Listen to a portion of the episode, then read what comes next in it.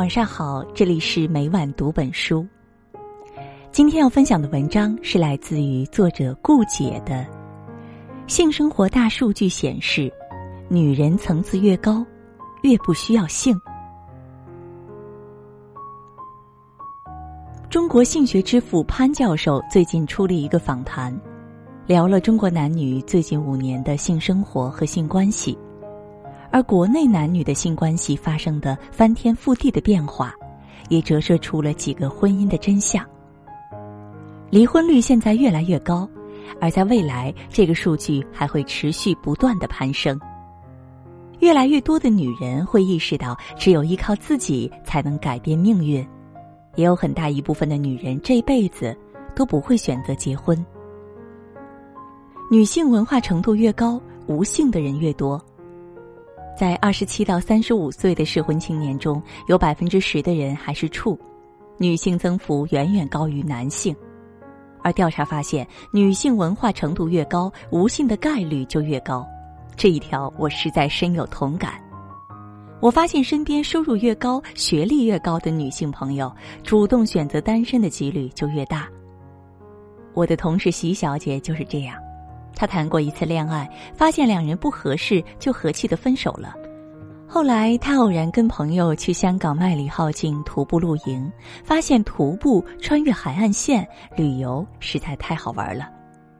从那以后，他每年再忙也会定期两次长途旅游，十几次短途。前几年，他一个人去了北疆，在路上搭了别人的车，走了禾木喀纳斯线，在海拔五千四百米的时候看了一下午的风景。他说：“云在他手掌边奔腾，旁边矗立的冰墙会发出崩裂的声音，日落从山巅上倾塌下来。”他说：“那时候他在呼啸的山峰中崩溃大哭，他感觉太幸福了。他每年都会去一次雪山。”在茫茫大雪里打滚奔跑，他说：“那种放松和惬意是什么样的儿女情长都无法给他的。”他去过沙漠，走过戈壁，在孟加拉跟大象合过影，也在中东跟白人小孩聊过天，爬过山，出过海，看过极光，也走过冰川。为了适应那些高强度的户外活动，他每天坚持健身，从马甲线到练背、练胸、练臀、练负重。为了支撑出游的费用，他努力工作，现在已经有一份体面的年薪了。在这期间，他学了钢琴、自由搏击、画画、骑马、冰球和射击。追她的男人很多，但他们没有让她心动的感觉。她说，多年以来，她已经学会和孤独额头相抵，和平共处。她能挑能扛，比男人会赚钱，更比男人会生活。从前那些在恋爱里聚不起的重量，对现在的她来说，实在太轻而易举。她说到这个时代，还把谈恋爱、结婚当成头等大事儿的人，生活是多么乏味无聊啊！这个时代的男人普遍配不上这个时代的女人，让自己有钱一点儿，远离婚姻，你会发现单身好到难以想象。我身边另一个主动单身的 A 女士坦言，在国内结婚就意味着要当整个家庭的保姆，很多畸形的婚姻观还鼓吹贤妻良母，千万不要催眠自己去当贤妻良母，因为贤惠本质上就是无休止的、没有回报的牺牲。人人都说老板压榨员工，不，只有婚姻才是吃人不吐骨头的怪物。你看，受教育程度越高、收入越高的女性，越清楚婚姻背后的一些本质。对性生活满意的女人不会出轨，对性生活越满意的男人越会出轨。潘教授说，婚内性生活满意的女性倾向于不去出轨。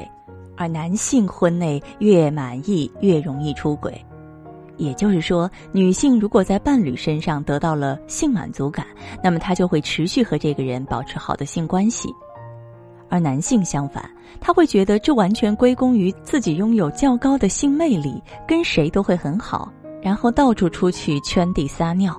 所以说，男的在婚姻里被伺候的越好，就越容易出轨。被出轨的女人总是哭诉着，说自己对他这么好，他为什么还要去出轨？按照这个理论，可能真的就是你对他太好了，他们就是这么贱。我身边有一对看起来夫唱妇随、恩爱有加的夫妻，两人结婚五年，丈夫出轨了三次，妻子真的是超级美，是个混血，娘家也有钱，他工作挣钱也多，性格非常随和，完全没有大美人那种高冷架子。两个人非常相爱，恋爱三年结婚，得到所有人的祝福。丈夫我认识很多年，作为朋友，他一直是尊重女性、温润好相处的谦谦君子。认识他的人怎么都觉得他不可能会出轨呀。后来被曝出轨，两个人也都很冷静的处理掉了。接着是再出轨，妻子再原谅，接着再出轨。出轨之后，两个人都做了心理咨询，也互相反省。妻子对丈夫从来不像别的女人那样念叨，而是尽可能更细心的体贴他。我现在才发现，就是这种体贴反而促成了他的习惯性出轨。这背后的深层次原因，可能是丈夫发现妻子实在太完美、太爱他了，不会给他造成任何威胁和压力。于是丈夫就觉得，既然我乱搞了，你也不会把我怎么样，那我为什么不乱搞呢？男性的本能本来就趋向于到处传播基因，你对他越好，他就越觉得是自己好，应该把自己分享给别的女性。所以，为什么说太懂事、不作不闹的女生反而不会被好好对待呢？就是这个道理。鼓励大家作一点，不要太好哄。男人再不努力，女人出轨的几率会越来越高，离婚甩掉你的几率也越来越大。潘教授还说，中国的婚外恋无论男女比例都在上升，尤其妻子的婚外恋是全世界比例最高的。中国大约每三个丈夫和每七点五个妻子当中就有一个曾经出轨。男人结婚是为了获得稳定的性，而女人结婚是为了获得持久、长久的爱。男人婚后得到了性，但女人婚后却渐渐的失去了爱。一旦失去了爱，妻子心理需求长期得不到满足，出轨也就是自然而然了。在西方的传统里，爱一个人不上床会显得很奇怪，并且不爱一个人也上床就更奇怪了。而在国内，数据显示，在婚姻里还相爱的夫妻不超过百分之三十，但是剩下那百分之七十，他们还是会上床。那百分之七十的女性既没有得到爱，还在婚姻里持续被压榨性价值，这样的婚姻却又碍于现实因素没办法立即终止，他们的出轨显得既无可奈何又情有可原。这个有什么教育意义呢？我觉得意义在于，如果男人在婚姻里持续吝啬付出，对妻子漠不关心，那你们可要小心一点儿。绿帽子一摞摞，你怎么知道不会戴在你的头上呢？其实，在整个历史长河里，我们这个时代其实特别尴尬。我觉得很多学者所说的这个时代的男性配不上这个时代的女性，真的完全就是事实啊！因为现在有钱、有能力还漂亮的女人越来越多，她们有独立的思想，有个性魅力，热衷自我实现，而男性呢，却还在用传统的眼光去审视女性。他们既没办法努力成长起来，又没办法控制住这些女性，内心充满自卑，却又无可奈何。所以，男人们啊，你们可得长点心啊！这是今天晚间和大家共同分享到的一篇来自于顾姐的文章。女人层次越高，越不需要性哈。听完以后，你有怎样的感想？也欢迎大家在文章的底部给我们点赞留言。当然，也欢迎大家转发到朋友圈，让更多的朋友看到。感谢各位的聆听，我们下期再会。结果还是无所谓，让梦想继续的颓废。留言城市霓虹灯火，怎么能淹没挣扎？寂寞，结果有谁在乎真伪？爱那么彻底，还心碎。每个美梦飘忽难懂，每个承诺如此的朦胧。我爱你，在这迷乱的城市里，只是明天该如何继续？悲伤的歌迫入心扉，有勇气再和你依偎。我爱你，在这迷乱的城市里，即使明天该如何跟随，告别的夜，请别流泪。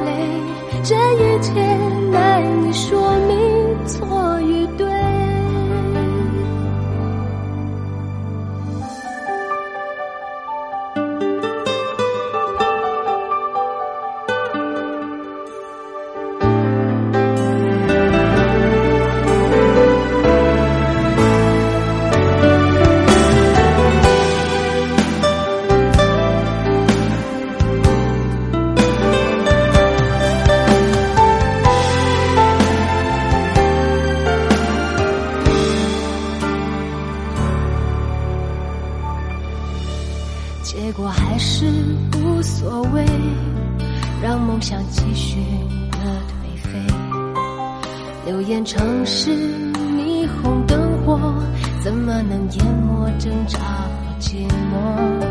结果有谁在乎真伪爱那么彻底还心碎？每个美梦飘忽难懂每个承诺如此的朦胧